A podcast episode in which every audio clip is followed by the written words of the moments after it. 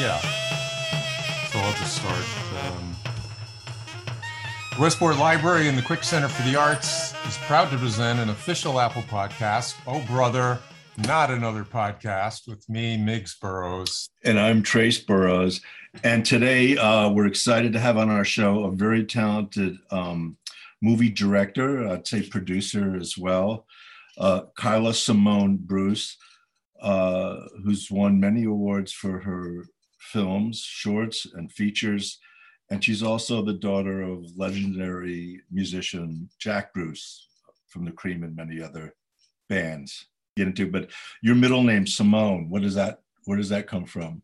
Um, my dad's middle name was Simon. Mhm. Uh, so my sister got my mum's middle name, and I got my dad's middle name, and Mhm. we made it a girl's name. Well, they made it a girl's name. Right. And your your your your mother uh, is she creative as well, like you and your sister and Aruba and maybe I don't know. We'll ask about your other siblings later, but yeah. Um, she is um, not by profession. Um, she her her first job was actually um, printing music books. Um, back in the day before computers and stuff, she had her own little business printing notation basically, um, and was a graphic designer. Um, and then she basically just taught herself the music business um, once she was with my dad uh, for various reasons because she just thought um, lots of things were unfair at that point when uh, when they met. He wasn't um, getting the recognition for a lot of the stuff that he'd written, um, and she just didn't understand why. So she just kind. so she's really a a businesswoman, and uh, yeah, she she uh, she's awesome. But she plays the piano a little bit now, um, and she is she's creative in her own way. She did write um, some lyrics for my dad's last album, Silver Rails. Um, the song's called Candlelight, and she wrote it like as a poem. And then my dad loved it so much that he he put it to music. Um, so yeah, she is she is creative, but but never uh, it wasn't her job. Not in the spotlight. Uh, Could you? We, we interviewed your sister. Is your full sister Aruba? I mean, Yeah, that- yeah. yeah. Could you, for the benefit of the audience and us, give us a brief little family tree construction so we know who's who's who in the Bruce family? Okay, so um, me and my sister Aruba Red um, and our sibling Corin have um, the same mum and dad. She's a um, an amazing artist. She's a singer, songwriter, um, and and does a lot of amazing work with with birth work and all sorts of things. She's she's very busy. Um, and then my sibling Corin is a philosopher um, and a bit of an anarchist. Um, and then my half brother Malcolm, who is my dad's son from my dad's previous uh, marriage, he's a he's an amazing musician as well, um, an amazing guitarist. He can play all instruments, and yeah, he's incredible. And we had um, a brother who passed away when he was uh, 28, I think, Hmm. who was also Malcolm's full brother Joey. He was also an incredible musician who we unfortunately lost, yeah, a while back. The the, the uh, Silver Rails uh, was that was the name of your documentary about your dad's last album, right? Yeah, And, and what, so that came from your mother's poem. Is that where you got that? that was the name of the album, Silver Rails. That was my dad's last album Yeah. uh, that he recorded at Abbey Road. Um, and it just seemed like it's something that needed to be documented, When you, really. were, when you were shooting it or about to shoot it, were, did you f- know like your dad had some limited time left and you wanted to capture that or, or?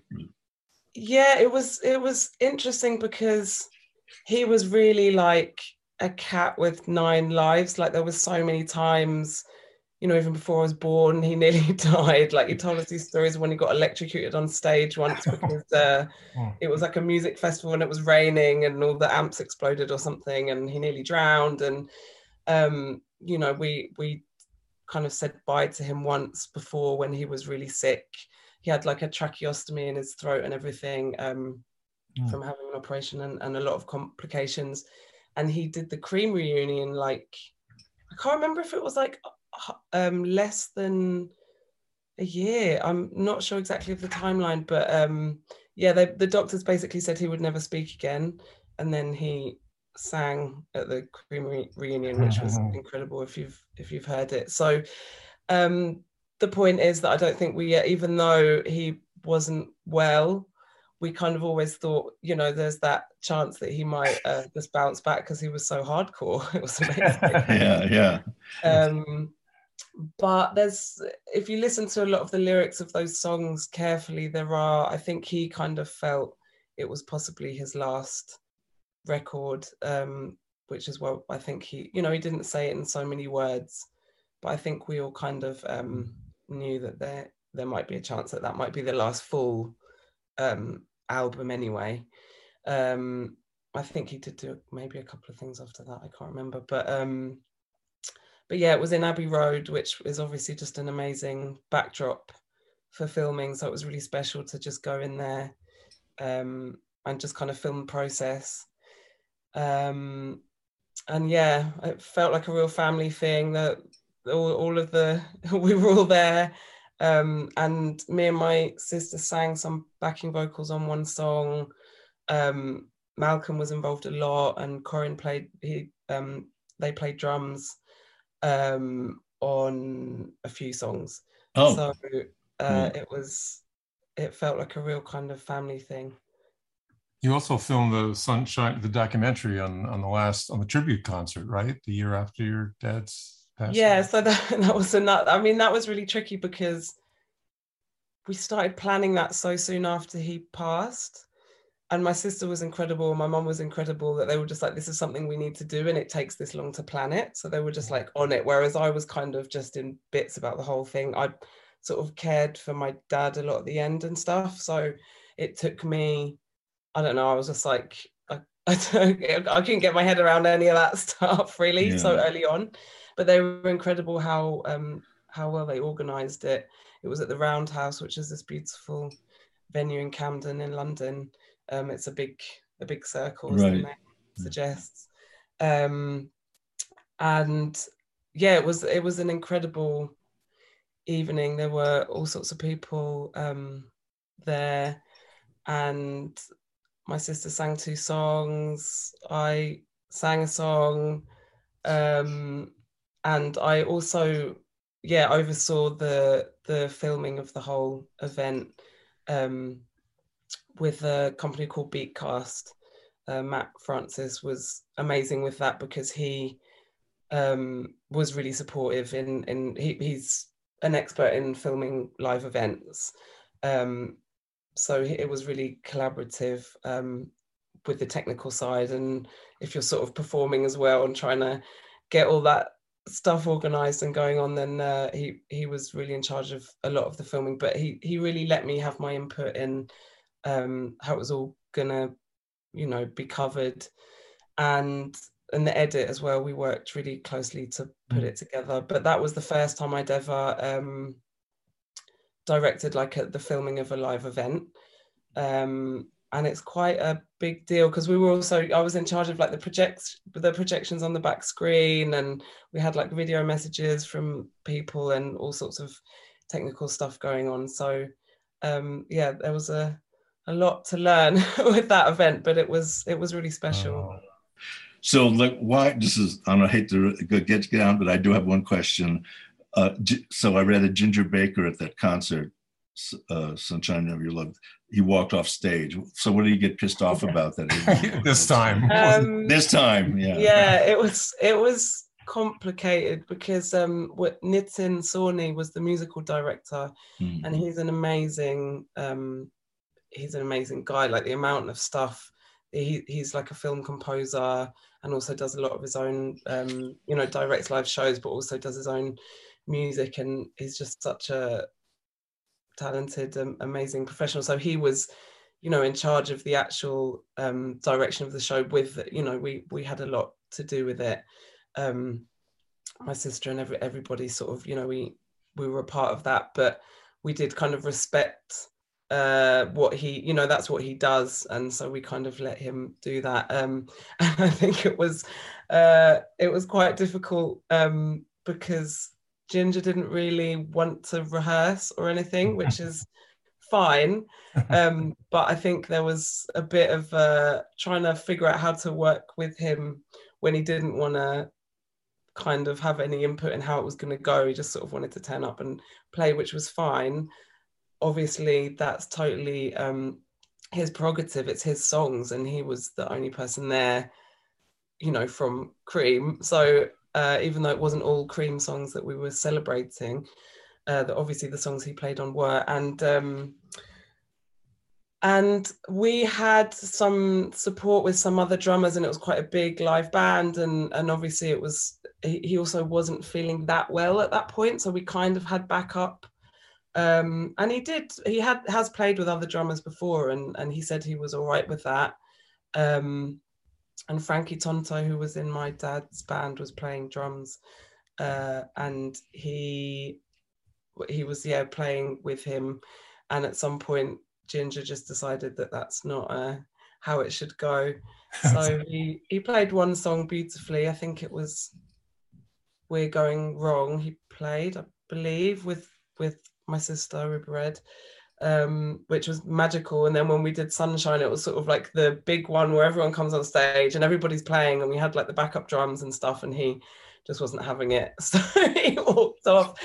Um, and even though a lot of people were upset, some of the reviews were like, you know it should it should be about him and and it and it was but also um it kind of felt quite fitting as well just because yeah Yeah. i have quite a lot of memories of that actually happening even with my dad on stage like when i was a kid and stuff so it all it all felt quite uh meant to be and and part of part of the show really And we interviewed his his daughter Nettie, and and obviously he was a difficult person in, in many ways. Um, So, so your your um, last feature film that you worked on is that documented, undocumented undocumented? Sorry. yeah that's okay um yeah so i um i went to the london film school and i met an iranian director. I mean we were all students at the time so we weren't really directors yet um called amin bakashi and and um it was back when like illegal immigration wasn't really uh such a big topic at least in europe. Like i guess in america like the borders with mexico is, is maybe um more of a political issue earlier. Right. I'm not sure, but in Europe, it there were there was just so much that I didn't really know about, and he told he told me these stories, and um, we just felt really passionate about making a film about it. Um, and it took some years to make. It's a drama um, and it's fiction, but we did a lot of research. So I mean, it was some of his own personal experience, but with me, I did a lot of research. Um, I kind of sat in an immigration courtroom for three months, just watching what was happening because for me it was all just such a learning experience, and I didn't really want to make a film that was kind of criticizing a system that I didn't understand. So I, t- I took a long time to to fully understand the situation, um, and over the time that it took for us to make it, actually it became such a political uh, dividing topic um, and it actually by the time it came out in cinemas it came out um, the day of brexit happening so i don't know if you know all about Yeah, yeah, we got we heard there's a lot of news about that when that Yeah. went on. Yeah, it's really a ridiculous situation and uh, but yeah the uk decided to leave europe uh, and it was going on for years and it was like this debate and it ended up symbolizing a lot about immigration um, for various reasons but it so it it came out and got a bit of traction because um yeah it was that's what everyone was talking about at that yeah. point I only, I only saw the the trailer, but uh, it, it's very it looks very documentary style. It's very intimate, and it almost feels voyeur- intense. Yeah, intense and voyeuristic in a way. I mean, it's so. Were those the people who lived the story, or did you hire actors to live? yeah so we we had a mix um, of actors and non-actors um, but just in terms of you know heritage the the actors that we were casting a lot of them had stories if it wasn't about them it was their parents or you know some kind of experience um, to immigration at least on some level if not illegal immigration which is what the film uh, focuses on. Um, but Amin shot in Iran um, in in the mountains and he uh, his his main actress she had never acted before and he uh, got an incredible performance out of her. So yeah it was a real mix but it was really just finding people that we uh, felt understood what we were trying to do because it was very grassroots and, and low budget at the time. Um, we finished it with a kickstarter campaign for example. Um, and because we were so green like grads fresh out of film school, we didn't really understand about distribution and funding and that you're supposed to get the distributor on board before you shoot and like all these kind of things. So it was a real, it was like a second film school really to learn how to make a film. But um I'm I think it was kind of a blessing because we didn't have any restrictions at all on what we wrote or shot. And it was very much we just kind of wanted to hold up a mirror to what was going on at that time. We didn't want to like make it too political. And like you said, it was that that's why it was such a documentary style because it just suited what we were trying to do. Um, and yeah, we were just really lucky. Well, not lucky. It, was a lot of it was a lot of hard work. but uh, when it came out, uh, we managed to get a, a, distributor eventually on board, and now uh, and we actually had a cinema release Unfortunately, it was in March, just as COVID shut everything here. So we only did three screens, which was a bit of a kick in the teeth after all the years that it took to make the film. But yeah. we're glad that we at least got that little uh, cinema release. And now it's on a lot of online platforms, and HBO Europe have just bought it. Um, and yeah, it's you know it's on Amazon, so anyone you, can access it there um, and, and we got really good reviews, which was very validating because it kind of felt like we made it outside of the industry and we didn't really know what we were doing. And uh, so to kind of get those we, good reviews from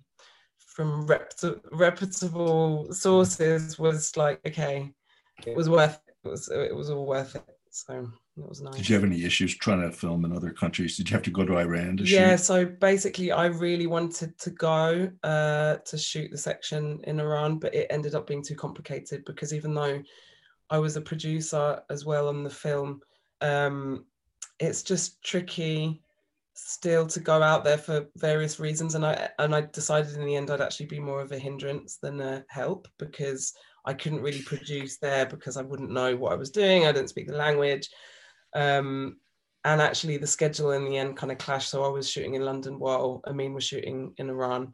And there's, there's basically four sections of the film, and he wrote and directed two, and I wrote and directed two. So it was very separate in that sense. And then we put it all together. So that although I would love to have gone there, it was um, it just wasn't possible at the time. But the the really difficult thing is that Amin, me and Amin haven't watched the film together since it was finished. Oh. So that we didn't even when he finished shooting that last section, we haven't actually been in the same room because he can't get a visa oh. to come to the UK. So you know, we've had a lot of I don't know, just screenings and Q and A's and awards and you know things like that. And he hasn't been able to attend any of them, unfortunately, because it all got much stricter. You know, they, there was a list of like seven countries that you can't really travel from, mm. and, and Iran is is on that. So that's quite sad that we haven't um, yeah. managed to watch it together. Um, but it, again, it's it's kind of telling of what the film was actually kind exactly, of about. Yeah. You know, yeah, like he, he, came to study, went to prestigious film school, you know, spent a lot on tuition fees, and now can't get a visa to come and, and visit. Right. Uh, yeah. Watch his film in the cinema. Yeah, reality, so, reality intruded. yeah. ugly head. So you also do you've done shorts and you do commercials, music videos too. Music. Do you have an agent to get you like work, or do you just I, they come to you? Yeah, I don't at the moment. Um, it's just kind of word of mouth, and I seem to be busy enough to not um, really need one yet, or I haven't found the right. Um, cause I'm I'm like a really loyal person sometimes to my detriment, and it's like the relationships that I start when they're good are like Yeah, I see yeah. being lifetime relationships like my editor for example my director of photography i can't imagine working with anybody else so i haven't quite met that agent yet that i want to spend the rest of my life with um but yeah there seems to be a lot of opportunities coming up so so You- that's fine You've done several videos with this group called Parafiction, right? So, so Yeah. music video. What's your connection with them? Are they did they find you, or Um, friends with them in the band? Or Yeah, that, that was actually um, my partner, Marek Shearer. He's a music producer and a mix engineer. He's doing a lot of uh, big songs out here, um, pop songs. And uh, it was a band that he was working with. And we basically have a studio in our flat in London. Uh, So they were just coming through all the time. And they just had this really young, cool yeah, energy that I really liked. And actually, it was uh, sort of, I don't know if lockdown had started yet, but the thing is with films, it's like there's such a long development process to actually make anything. And I was uh, a camera operator first, like I made video art and stuff, but I was actually filming gigs. That was my first job, was filming gigs. They used to put me in the mosh pit at the front because they were like, "Oh, no one will hurt a girl." Like, stick, stick right at the front. excuse me um so i i just kind of missed that immediacy of making stuff um because yeah everything's so slow with feature films. So i just decided to uh, get a camera and start shooting my own music videos. So those those music videos i guess that you've seen on my website are i pretty much shot all of them i think and edited them myself. So that was kind of just like a fun uh side project to to make something basically you did your sister one for your sister too, as well, right? The uh, the uh, uh, Forever Summer. You did that for her. that one um was actually directed by ben cohen her now husband um but i edited it but i have shot a lot of music videos for her in the past like um you know when she was starting out and i was starting out um it just made sense and i think i, I learned a lot uh kind of practicing on her Yeah. vice versa as well So how did how did you detour? Or I shouldn't say maybe it wasn't a detour, but you know, the expectation would be you would be a mu- you are musical apparently you sing and whatnot. But what what was your interest in filmmaking? What drew you into that?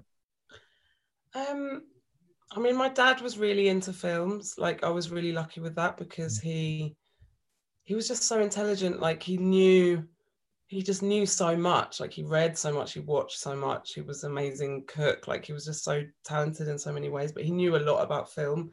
Um, so he introduced me to a lot of um, I guess left field films that most people wouldn't watch. He would buy DVDs and things that I didn't would probably not have come across otherwise. Um, and even even like on a I don't know on a Sunday afternoon, not anymore. Back in the day when there was like four channels in the UK, four Yeah. TV channels, there'd always be like a black and white film on on like 3 p.m. on a Sunday or whatever, and he'd just walk past and be like, "Oh, that's blah blah blah," and it was directed like by blah blah blah, and that's all the actors, and I was just like, "How do you retain so much information?"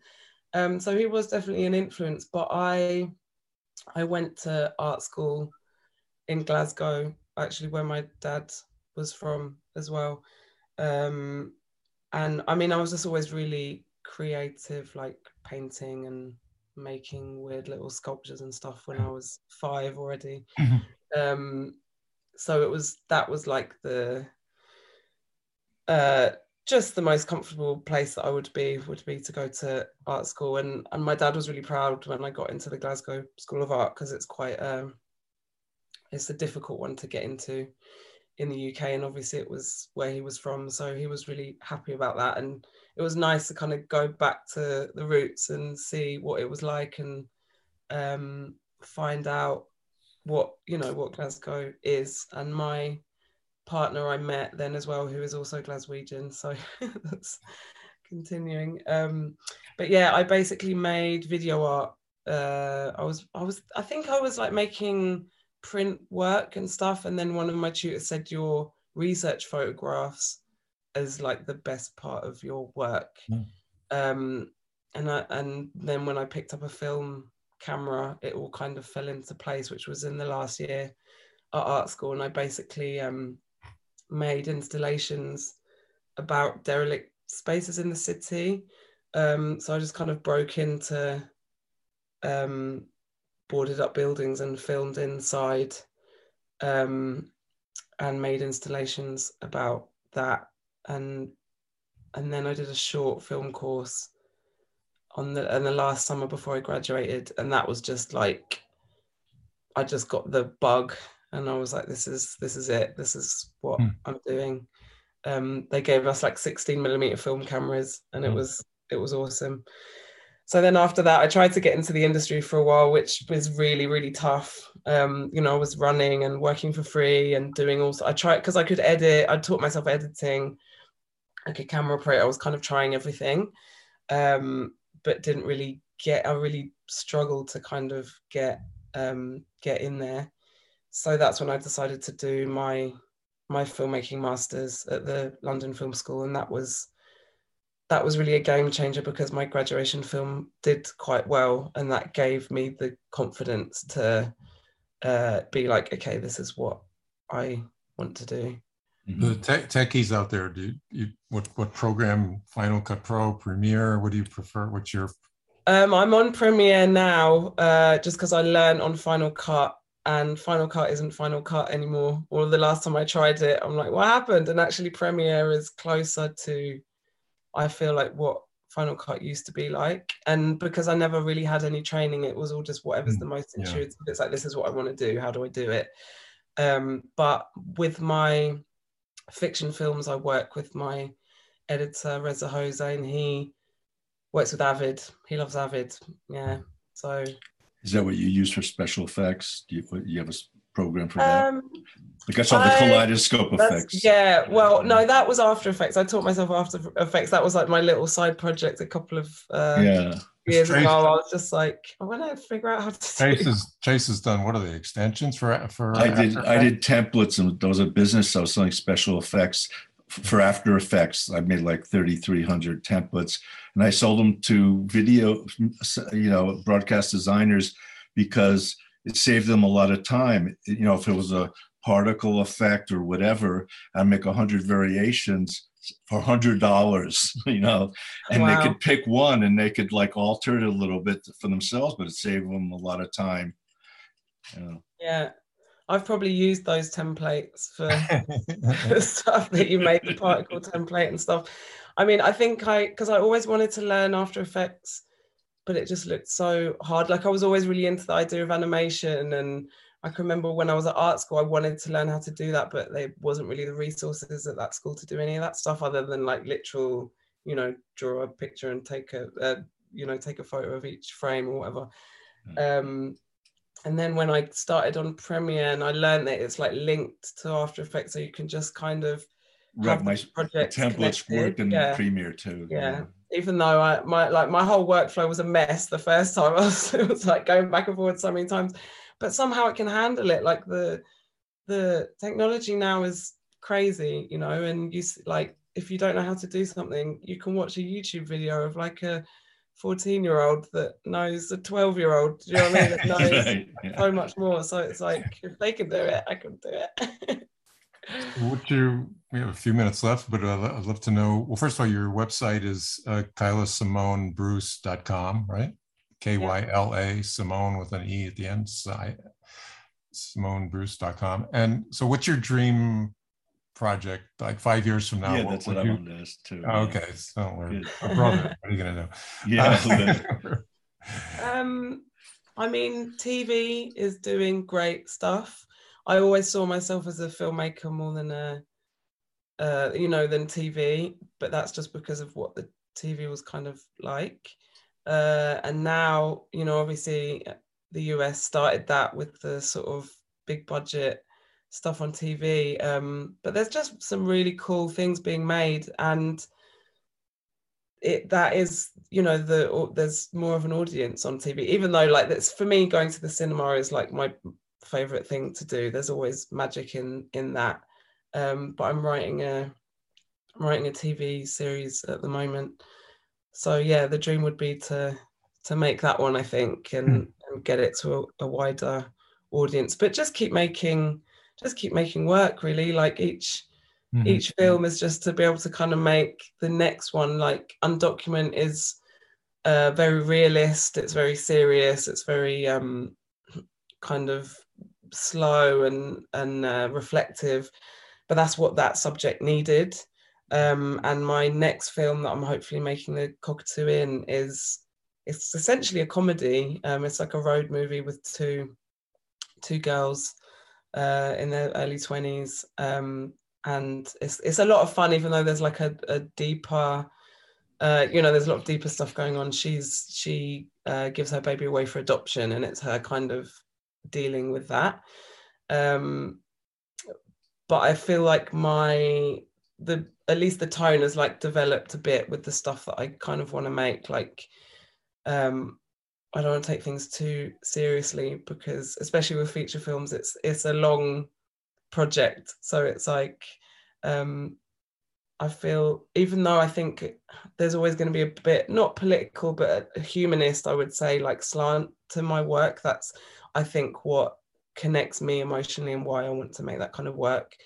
Um, but yeah, the next film I think will be more fun, more fun to watch and make. So I'm excited about that one.